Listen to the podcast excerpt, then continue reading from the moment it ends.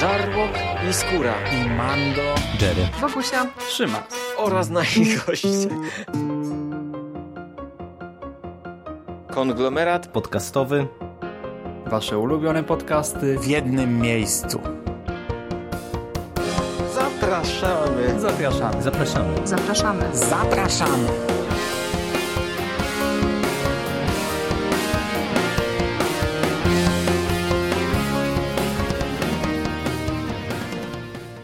Witamy w konglomeracie podcastowym, czyli na platformie, która zbiera wszystkie Wasze ulubione podcasty w jednym miejscu.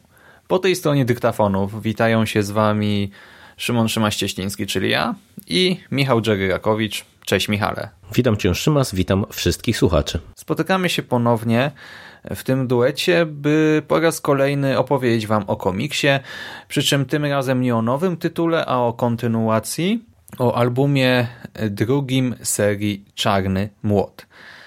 Wracamy do Czarnego Młota, komiksu wydanego pierwotnie przez Dark Horse Comics. W Polsce pojawił się on dzięki wydawnictwu Egmont i drugi album nosi tytuł Wydarzenie.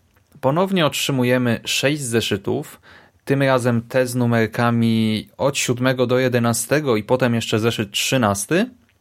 Za scenariusz, jak już wiecie z tego poprzedniego podcastu, odpowiada Jeff Lemire.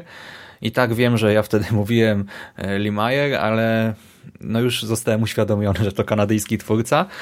Za rysunki w tym konkretnym albumie odpowiada głównie Dean Ormstone, ale za zeszyt dziewiąty odpowiada David Rubin. I właśnie zeszyt dziewiąty w całości powstał dzięki pracy Davida Rubina, a te pozostałe ilustrował Dean Ormstone, a kolorował Dave Stewart. Album Wydarzenie jest bezpośrednią kontynuacją tajnej genezy tego pierwszego albumu. Przypomnijmy może tylko, że Czarny Młot opowiada o grupie superbohaterów, ale takiej trochę mniej typowej. Superbohaterów ze Spiral City, którzy po pokonaniu takiego arcy, arcy, arcy wroga, znanego nam jako Antybóg, zostali przeniesieni na odciętą od świata farmę, której nie mogą opuścić. Wydarzyło się to 10 lat temu i do tej pory nasi bohaterowie są uwięzieni. Teren otacza jakieś przedziwne pole siłowe, które jest dla nich niezwykle niebezpieczne. I ten nasz team, ta drużyna to uwięziona w ciele dziecka starsza pani, Golden Gale, kosmitka Tokiwoki, marsjanin Barb Alien, eteryczny byt pułkownik Weird, wiedźma Madame Dragonfly oraz były bokser i wojskowy Abraham Slam. Pod koniec tego pierwszego albumu na farmę przybyła Lucy Weber, czyli córka Czarnego Młota, takiego jak gdyby lidera tej naszej drużyny, który zginął po przeniesieniu na farmę. Dziewczyna przenosi się tutaj ze Spiral City, jednak nie wie w jaki sposób, nie wie jak do tego doszło. To jej przybycie no, budzi pewne wspomnienia, tak, wspomnienia dotyczące tego ich wcześniejszego życia, tych naszych bohaterów. I jednocześnie daje jakąś nadzieję, daje odrobinę nadziei na wyrwanie się z tego miejsca, bo skoro ktoś tu może cały czas przybyć, to być może można się też stąd wydostać. A do tego Lucy jest dziennikarką, jest reporterką i w związku z tym robi to, co potrafi, a więc udaje się do miasta i rozpoczyna swoje małe śledztwo. I myślę, że tyle informacji wystarczy. No i myślę, że warto zaznaczyć, czy trzeba zaznaczyć, że będziemy dosyć mocno spoilerować pierwszy tom, przynajmniej ja bym tak to widział, dlatego że raz, że to kontynuacja, więc sam komiks nawiązuje w oczywisty sposób do wydarzeń z pierwszego albumu, ale też no, w mojej ocenie ten tom ma parę rozwiązań takich, no, które musimy skomentować w kontekście tego, co widzieliśmy wcześniej. Także czujcie się ostrzeżeni i jeżeli do tej pory nie czytaliście pierwszego tomu, no to raczej odsyłamy Was do komiksu czy do podcastu i wtedy ewentualnie zapraszamy ponownie. Mhm. Znaczy nie wiem, czy aż tak mocno będziemy tam zdradzać szczegóły, no ale na pewno coś nam się wymsknie.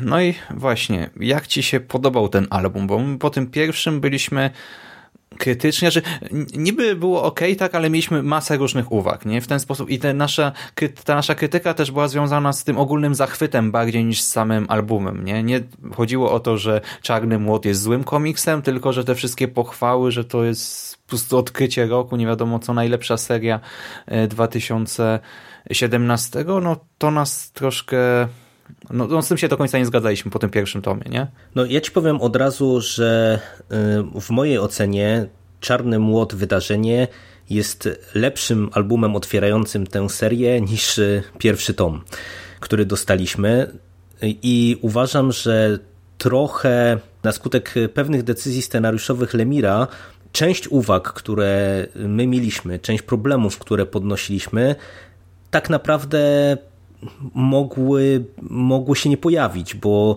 w tym tomie pewne rzeczy, na które my żeśmy narzekali, są wyjaśnione. Mm, przy czym no ja rozumiem, że sam scenarzysta chciał to rozpisać na trochę dłuższą historię i przez to pewne elementy całej opowieści musiał y, no, zostawić na dalsze zeszyty, żeby dłużej trzymać czytelników w niepewności.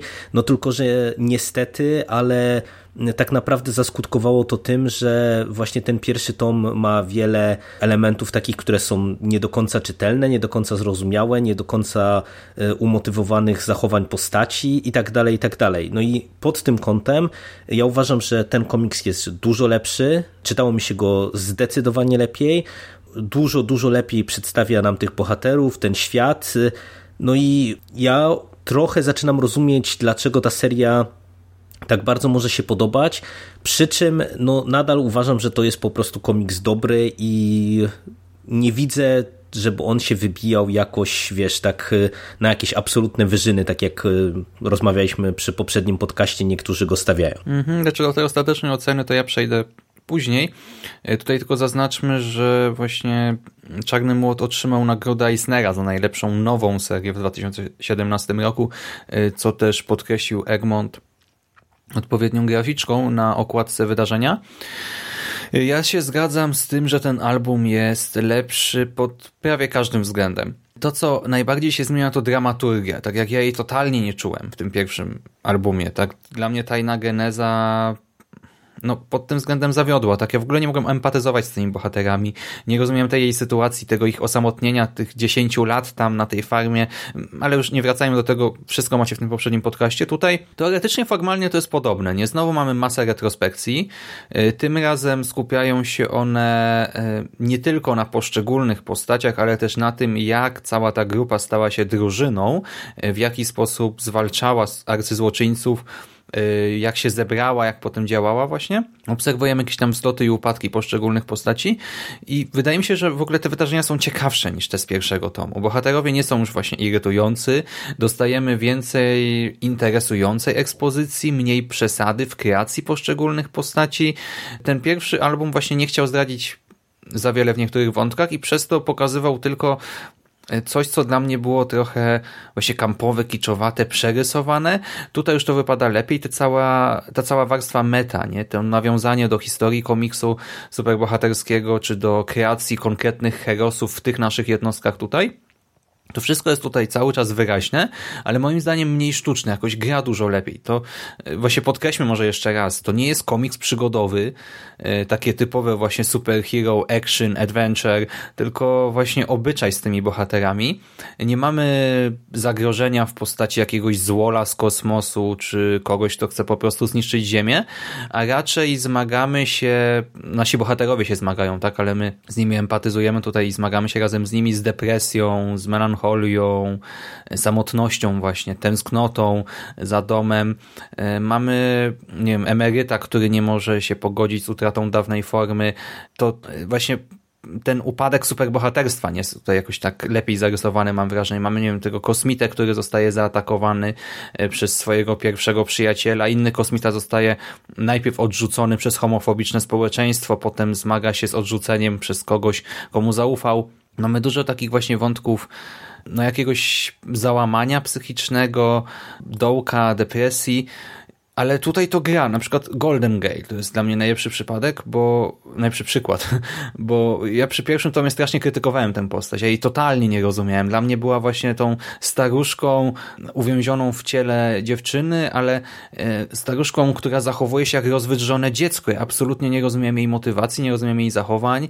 E, ten jej bunt był dla mnie no, no nie do pojęcia, tak? Chociaż mamy do czynienia z komiksem jednak mm, no, fantastycznym, tak? Popkulturowym komputerowym, e, a tutaj e, tej problemy e, no do mnie trafiły, tak? Tak jak w na przykład, nie wiem, tej rozterki miłosne w jedynce ja oceniałem jak, jako, jako jakąś telenowelę, tak tutaj ja dostrzegam złamaną jednostkę w tej postaci, tak? Jestem w stanie właśnie współodczuwać, przejmuję się, gdy bohaterka jest zagrożona tutaj w pewnym momencie, no gra to dużo lepiej. Ale to jest wszystko związane z tym, do czego ja z perspektywy tego drugiego tomu mam trochę pretensje do scenarzysty, bo mm, wiesz, to co ty wspominasz, e, chociażby zaczynając od wątku e, Golden Gale, e, czy przechodząc w ogóle przez wszystkie te wątki obyczajowe, e, to jest problem tego, że tam mieliśmy, wiesz, takie stenki, elementy. To, co ty mówisz, nie, nie, rozumieliśmy motywacji postaci, bo one nam nie były przedstawione.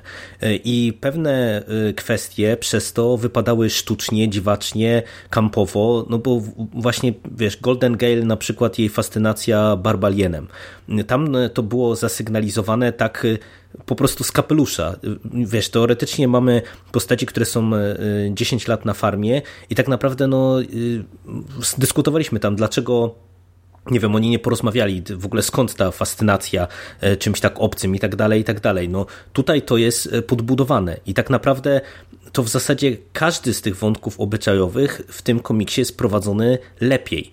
E, to się tyczy Barbaliena i tego e, jego pierwszego partnera, e, to się tyczy tego wątku z księdzem, to się tyczy wątku tego obyczajowego, tego takiego pseudo-trójkąta, który nam się tworzy, czyli mm, byłego męża i, i tej pary y, Abraham Slam i teraz nie pamiętam tej, wiesz, tej kelnerki czy, Tami. E, czy kucharki, Tami. I wiesz, tutaj te motywacje postaci są nam przedstawione. E, rozumiemy, e, dlaczego na przykład Golden Gale może się fascynować Barbalienem, bo dostajemy jej historię z przeszłości. Dla mnie to jest taki bardzo dyskusyjny i trochę tani element, ale przynajmniej podbudowuje mi motywację tej postaci. I tak jest z innymi kwestiami, bo zwróć uwagę na przykład, że jedną z rzeczy, na które e, ja narzekałem, e, czy wspólnie narzekaliśmy, to było po pierwsze brak jakiegoś wyjaśnienia kwestii Czarnego Młota, który przecież teoretycznie tamten komiks to się nazywał Tajna Geneza, a tak, tak. naprawdę no, tej genezy żeśmy w ogóle nie mieli. Kompletnie nie było zrozumiałe, zrozumiałe, co się z nim stało, jak doszło do tego, że go teraz nie ma i tak dalej, i tak dalej. Tutaj to dostajemy w zasadzie w pierwszym zeszycie i od razu wiadomo, dlaczego y, my nic na ten temat nie wiemy, ale przy tym to też ja uważam, że to jest w ogóle jakby błąd y, duży scenarzysty, no bo wiesz, Mamy sytuację taką, że widzimy, i to przepraszam za mikrospoiler, ale to jest w pierwszym chyba zeszycie, więc y, tutaj, żeby y, uzasadnić, co mam na myśli, to muszę to powiedzieć. Widzimy, że mm, dochodzi do takiego rozwarstwienia czarnego młota w starciu z y, granicą, która ogranicza naszych bohaterów, jak w parastrefie i w jednym z zeszytów z pierwszego tomu, gdzie widzieliśmy, mm, że miłość profesora tego pułkownika, Weirda, pułkownika, pułkownika Weirda Weirda też się rozwarstwia właśnie w tej parastrefie, co od razu, wiesz, nabiera to wszystko jakiegoś większego sensu, no bo od razu możemy założyć, że nasi bohaterowie są uwięzieni w tym momencie w tej parastrefie. Od razu stawia to na przykład zachowanie czy motywację profesora, pułkownika, profesora, pułkownika Weirda w kontekście tego wszystkiego, no bo on musiał wiedzieć, zobaczywszy co się stało z Czarnym Młotem, co, co, że coś jest na rzeczy i, i też w związku z tym, że on cały czas do tej parastrefy przechodzi i, i gdzieś tam w niej pływa, no to też od razu Wiesz, to daje, dodatko, dodaje nam dodatkowej dramaturgii. Narzekaliśmy na te 10 lat, które nie wiadomo jakby upłynęły I też to, pokazuje, jaki to był błąd ze, ze strony scenarzysty, bo zobacz, pojawia się córka Czarnego Młota i ona tak naprawdę w parę przysłowiowych minut, w parę dni robi więcej w kontekście jakby poznania tego świata, zrozumienia i pokazania też przez to czytelnikowi, jak tutaj to wszystko wygląda, niż te postaci teoretycznie zrobiły przez 10 lat. No, mhm. te, te, ten upływ czasu, te 10 lat, które mieliśmy w tamtym komiksie i, i gdzie na przykład ja w jakiejś dyskusji nawet ktoś tam bronił, że no być może oni po prostu jakoś tam działali, czy coś robili, ale teraz to już jest upływ czasu, zniechęcenie i tak dalej. No nie, no bzdura, bo gdyby oni cokolwiek próbowali zrobić wtedy po, po powrocie, to powinni się zachować tak, jak się zachowała córka Czarnego Młota i to, to nie są rzeczy, że tak powiem, wiesz, które wymagały jakiejś nakładu pracy, bo z jej perspektywy, no, oczywiście teraz możemy bronić, że ona jest dziennikarką, więc ma inne spojrzenie, no ale dla mnie to jest, to jest po prostu ewidentny błąd scenarzysty, który, wiesz, próbował nam schować pewne informacje właśnie, żeby je zaprezentować w dalszych zeszytach, ale to spowodowało, że ten pierwszy album cierpi na tym jeszcze bardziej. I dlatego ja w ogóle uważam, że e, wręcz e, prawie, że można by przeczytać e, Czarnego Młota od tomu wydarzenie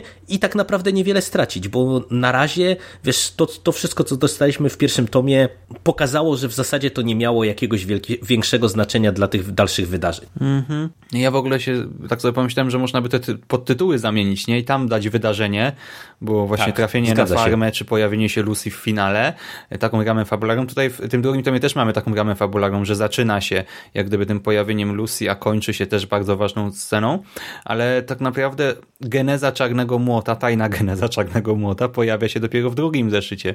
E, tajna geneza całej naszej ekipy też się pojawia, e, a to, że tam kilka mniejszych genez było w pierwszym, no to mm, w ogóle właśnie... Nie, no, trochę... to, to w ogóle powinno być odwrócone, po prostu. Mm, ja się w ogóle trochę zirytowałem po tym pierwszym albumie, e, przepraszam, przepraszam zeszycie drugiego albumu, bo właśnie tak sobie pomyślałem, kurczę, to jest tajna geneza, tak? Czarny młot, tajna geneza, a nie to, co tam wcześniej widzieliśmy. I no rzeczywiście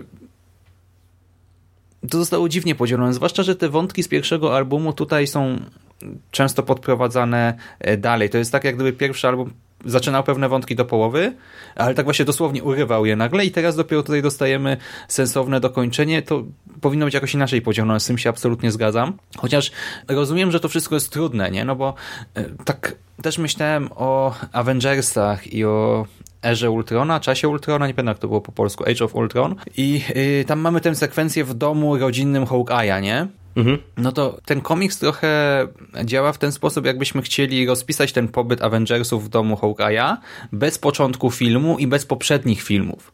Nie, że właśnie od razu trafiamy tam, mamy właśnie grupę bohaterów i chcemy te wątki obyczajowe rozpisać. No i to wtedy też by nie zagrało tak łatwo, nie? Właśnie gdybyśmy dostali tylko tę sekwencję kinową, nie znając całej reszty, to w ogóle by to nie zagrało. I tutaj właśnie jest podobny problem, że te genezy są takie strasznie rozbite, ten obyczaj no, w ogóle nie ma podbudowania i dopiero teraz po dwóch albumach ja widzę w tym jakiś sens i e, tutaj pojawia się dużo tropów tak naprawdę, które anulują pewne moje zarzuty e, z tajnej genezy, właśnie dokładnie, ta parastrefa, dokładnie tak. E, weird, te właśnie wątki poszczególnych bohaterów, te wątki romansowe tak są tutaj rozwinięte ciekawie, ale też to, co mnie teraz troszkę gryzie, to fakt tych spostrzeżeń Lucy Weber. To, że ona widzi takie właśnie no oczywiste te problemy z tym światem przedstawionym, tak? Dostrzega rzeczy i tak sobie myślę, no to co, inni ich nie widzą, no i potem ona zgłasza jeden z problemów na przykład Abrahamowi, a ten mówi, no i co, czy coś takiego, tak sobie myślę, e, no ale... No tak, dla mnie, dla mnie to jest bez sensu. Ja odpowiem otwarcie, że jakbym wziął te 12 zeszytów, które tutaj mamy w tych dwóch pierwszych albumach, to spokojnie bym y, je poukładał zupełnie inaczej zwiększając dramaturgię, zwiększając sensowność całej opowieści, płynność całej opowieści. No i, no i tyle. No, naprawdę, w mojej ocenie to jest podstawowy mój problem e, na razie z tymi dwoma albumami, że, że tak naprawdę, wiesz, ten zeszyt, który tutaj dostajemy i ta tajna geneza, to tak jak mówię, i rozumiem, że chodziło o to, żeby utrzymać parastrefę i to, że oni gdzieś tam w niej są pewnie uwięzieni jak najdłużej w niepewności, tylko wiesz, jakbyśmy dostali to w pierwszym zeszycie, zrozumiałbyś o co chodziło z tym rozczłonkowaniem Czarnego Młota? Kompletnie, bo to, to w ogóle by było niewyjaśnione. No, wiedzielibyśmy, że stało się z nim coś dziwnego w starciu, czy no, przy próbie przejścia bariery i tak mhm. naprawdę to nawet jeżeli byśmy chcieli utrzymać ten wątek takiej niepewności, gdzie oni są i jak to wygląda trochę dłużej, to wystarczyłoby przesunąć Weirda ten zeszyt. Do drugiego. Tak, dokładnie. Tę genezę Weirda do, do drugiego zeszytu i tak naprawdę do momentu, kiedy nie dostalibyśmy tej sceny z mm, tamtej genezy, gdzie jest ta jego partnerka rozczłonkowana, to też byśmy nie wiedzieli, e, co się z nim stało. I, i wiesz, i to pokazuje, że naprawdę no, ten komiks cierpi ewidentnie na brak takiego sensownego poukładania, bo e, wiesz, śmieliśmy się z tego wątku z Barbalienem, ale nawet ten wątek z księdzem, on też wypadał e, tam jakoś tak na siłę, ja miałem wrażenie, że to nie było odpowiednio dla mnie podbudowane i tutaj też w nawet pomimo nie było tego... podbudowane, po prostu nagle znikąd. Okazuje się, że nasz Marsjanin przychodzi pierwszy raz do kościoła, bo się zakochał w księdzu, tak? I w ogóle nie, nie wiemy, w sensie mamy już kosmitę, tak? Więc ten no, uosobienie obcości, tak? Marsjanina, który zresztą ma czerwone jakieś takie, jak gdyby, to jego ciało wygląda jak ludzkie ciało polane kwasem, nie? Więc też wygląda zupełnie inaczej, e, ale w ogóle nie rozumiemy tego jego wyobcowania, tylko nagle dostajemy postać homoseksualnego kosmity, czyli jak gdyby podbicie tego wszystkiego w naszym homofobicznym świecie.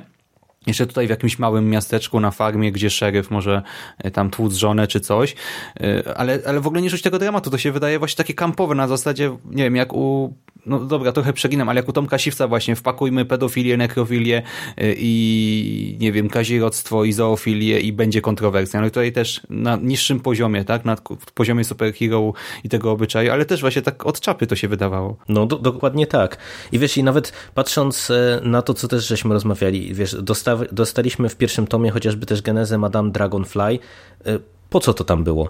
Czy nie można było właśnie chociażby tego zeszytu z Golden Gate, to już nawet pomijam samą genezę Czarnego Młota, no tak jak mówię, chciał zostawić to dłużej, żebyśmy byli dłużej w niepewności, ok, ale to wystarczyłoby dać zamiast e, zeszytu z Madame Dragonfly e, cały ten e, zeszyt z Golden Gale i już tak naprawdę ta postać w pierwszym albumie by bardzo dużo zyskiwała, bo by się dużo wyjaśniało z jej motywacji, z jej problemów e, i tak dalej, i tak dalej. Zwłaszcza, że ogólnie tam było dużo, nie? No, dokładnie, dokładnie tak. Dokładnie mm. tak. I tak naprawdę ten e, zeszyt e, z Madame Dragonfly, znaczy tak jak ja wtedy mówiłem, że jako taka ciekawostka nawiązująca do EC Comics, to fajna rzecz, ale w kontekście albumu on nie miał sensu i po dwóch albumach on nadal nie ma sensu. Tak e, w sumie. No, zgadza się. Zresztą zgadza się. przecież Madame Dragonfly jest w tym drugim tomie cały czas rysowana, pisana, konstruowana jako ta postać tajemnicza, więc tak naprawdę bez tej genezy nawet lepiej by to by grało, tak, bo by była tak totalnie tajemnicza, tak dla nas, jak i dla świata przedstawionego. A tak to my mamy ten jej związek związek miłosny, znamy go, ten, ten jeden fakt z przeszłości, ale co nam to daje? Nic nam to nie daje, tylko właśnie jeszcze trochę burzy tę tajemniczość. No, ja się w pełni tutaj zgadzam. Mm. No dobra, no ale to może odejdźmy na chwilę od tej fabułki i powiedz mi, e, jak oceniasz warstwę graficzną tutaj i tego jednego nowego rysownika naszego. Davida Rubina i ten zeszyt ósmy, nie, dziewiąty chyba. To jest ten o spotkaniu Weirda i Tokiwoki. Jeżeli chodzi o warstwę graficzną, ona jest y, przez większość tomu identyczna z tym, co dostaliśmy w pierwszym tomie i dla mnie to jest ok. Natomiast ten zeszyt dziewiąty, to ja już o nim słyszałem jakiś czas temu, bo w wielu dyskusjach na temat Czarnego Młota ten zeszyt dziewiąty był przywoływany właśnie jako coś takiego wiesz, nietypowego, coś, co wybija się ponad przeciętność i tak dalej, i tak dalej. No i dla mnie, powiem tak, ten zeszyt jako zeszyt, taki właśnie na zasadzie tego, tej genezy Madame Dragonfly z pierwszego tomu, to jako autonomiczna rzecz mi się podoba, bo widać, że tutaj i w warstwie fabularnej, i w warstwie graficznej e, po prostu twórcy nawiązują do określonych komiksów, nie wiem, chociażby pewnie takich komiksów przygodowych z Tintinem, gdzie sama postać, to jak jest rysowany e, pułkownik Weird, e, to, to mhm. mi się mhm. jednoznacznie tak kojarzyło. No i w ogóle to jest taka właśnie przygodówka z bieganiem, uciek ucieczkami przed jakimiś tam potworami, z zwiedzaniem jakiejś dziwnej planety, planety i tak dalej, i tak dalej. Do tego to jest ładnie kolorystycznie, fajnie kolorystycznie. W ogóle to jest bardzo kolorowe, nie? Tak właśnie podkręcone tak, wizualnie. Tak, tak, tak. trochę znowu ten cały świat mi się kojarzył trochę z Doktorem Strange'em też, bo no jest dziwaczne, ale z drugiej strony po prostu trafiamy na obcą planetę, nie? Więc jak ma być, tak? Nawet fajnie to gra. Tak, tak, gra fajnie i y, do tego jeszcze ten zeszyt wyjątkowo w paru miejscach się bawi trochę jakby samą narracją graficzną, bo nie wiem, na pewno zwróciłeś uwagę, że tam wiesz, mamy taką e, planszę przez e, dwa kadry w mhm. środku tomu, e, albo no zresztą no, tu w paru miejscach jest taka zabawa i, I też dymki jak są rozmieszczone. Tak, tak, tak. Także pod tym kątem to y, ja jestem w stanie docenić jakby ten zeszyt y, jako właśnie taki one shot, który się gdzieś tam wybija pod tym kątem y, takim stricte komiksowym. Natomiast no fabularnie dla mnie no, jest po prostu ok. Mhm. Więcej myślę, tak dodając e, na, na koniec e, ostatnią rzecz, myślę, że gdyby całość była rysowana w ten sposób, to by było to trudno, trudne do strawienia, e, co szczególnie widać, kiedy na moment się przenosimy na przykład na farmę to już tak dobrze nie gra jak ta tak, obca Lucy planeta. w tym stylu rysowana. Kurczę, tak, tak, tak, także wiesz, także y, ja ogólnie oceniam to bardzo pozytywnie, no bo to wielokrotnie też podkreślaliśmy, że ja lubię jak się rysownicy zmieniają w trakcie serii i, i wiesz, i jak dostajemy jakąś taką wizualną ciekawostkę, a tutaj y, i wizualnie i od strony samej narracji, prowadzenia samej narracji to, to zdecydowanie się wyróżnia na tle tych dwóch albumów. Mhm. Dokładnie tak. Ja tylko powiem od siebie, że momentami mi się nie podoba rysowanie twarzy, zwłaszcza oczu, e, oczu bez źrenic. Tutaj mamy sporo całkiem, mam wrażenie, takich kadrów, gdzie bohaterowie mają same spojówki, nie mają źrenicy, źrenic i mm, no, to wygląda nie najlepiej. Lucy ma też w kilku miejscach jakiś straszny wytrzeszcz. E, raz w ogóle jakąś nieludzką twarz, ale poza tym ten styl e, dla całego świata jest ok, tak pasuje po prostu do tej historii i no czyta się to czyta się to, ogląda się to też z przyjemnością. I warto zaznaczyć, że ten polski album drugi, e, on kosztuje 50 zł, wiadomo, można go wygrać w sieci taniej, nawet na stronie Egmontu. Teraz mam wrażenie, że jest cały czas e, spora obniżka na chyba wszystkie teraz nawet komiksy, albo po prostu ja mam takie szczęście, że na co nie wejdę, to jest tam też minus 20-30%, ale dostajemy tutaj oprócz tych sześciu zeszytów jeszcze kilkanaście stron dodatków i to jest, mam wrażenie, że prawie, że dodatkowy zeszyt. No, sporo jest tego, to na pewno. Mm, I tutaj akurat e, dostajemy, tak jak w tym pierwszym tomie, mieliśmy dużo tekstu, tak? Te jak gdyby notatki Lemira dotyczące poszczególnych postaci, te jego koncepcje, właśnie taka ala Wikipedia bohaterów Czarnego Młota i całego uniwersum, tak? Bo oni niby są bohaterami całego uniwersum komiksowego, a tutaj dostajemy znowu y, szkice, dostajemy y, szkice oraz skany potem y, tej planszy, no już ostatecznej jak gdyby, tak? Nie wiem jak to ująć, Boże, no rysowanej ołówkiem, potem pokrywanej tuszem, nie? Rozumiecie chyba o co mi no, chodzi. No, ca cały, cały ten dodatek się nazywa szkicownik i właśnie tutaj mamy e, przeróżne szkice i okładek i poszczególnych kadrów e, właśnie w tej wersji takiej podstawowej, bazowej, e, można powiedzieć i później z nałożonymi kolorami dopracowanej, już dopieszczonej w takiej wersji ostatecznej. Mm -hmm.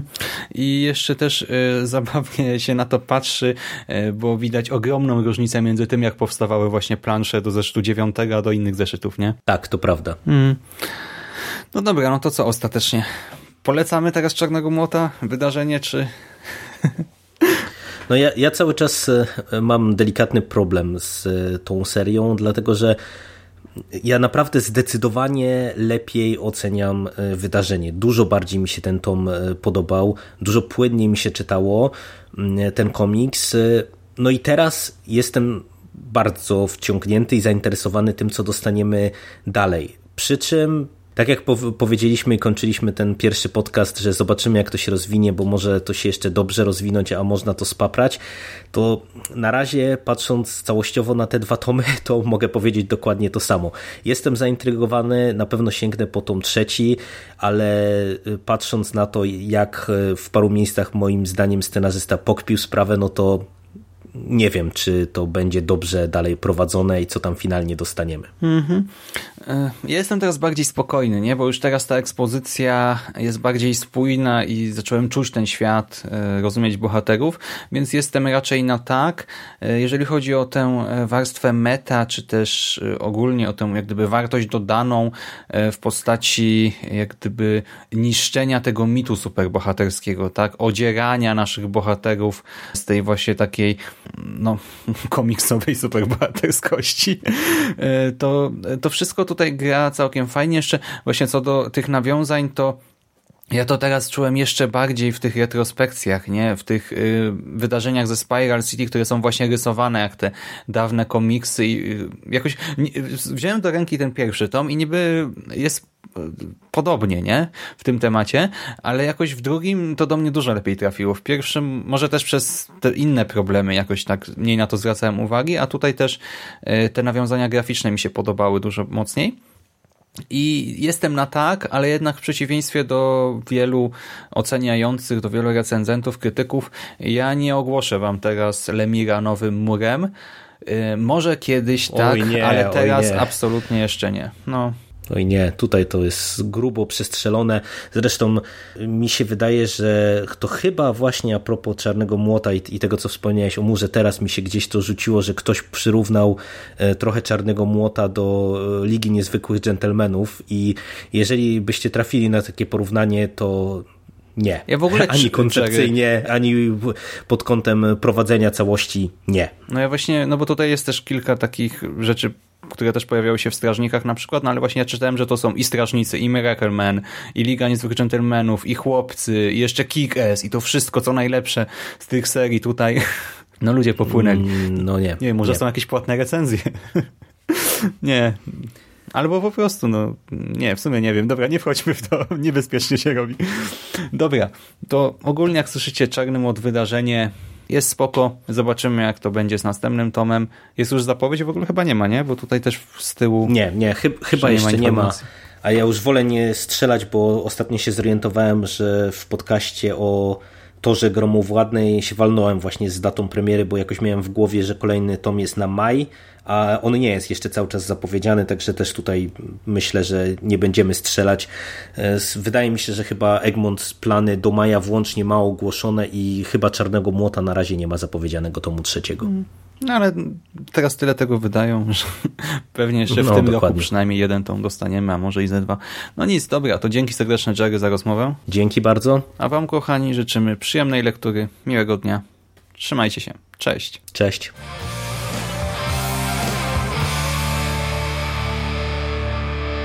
You finished?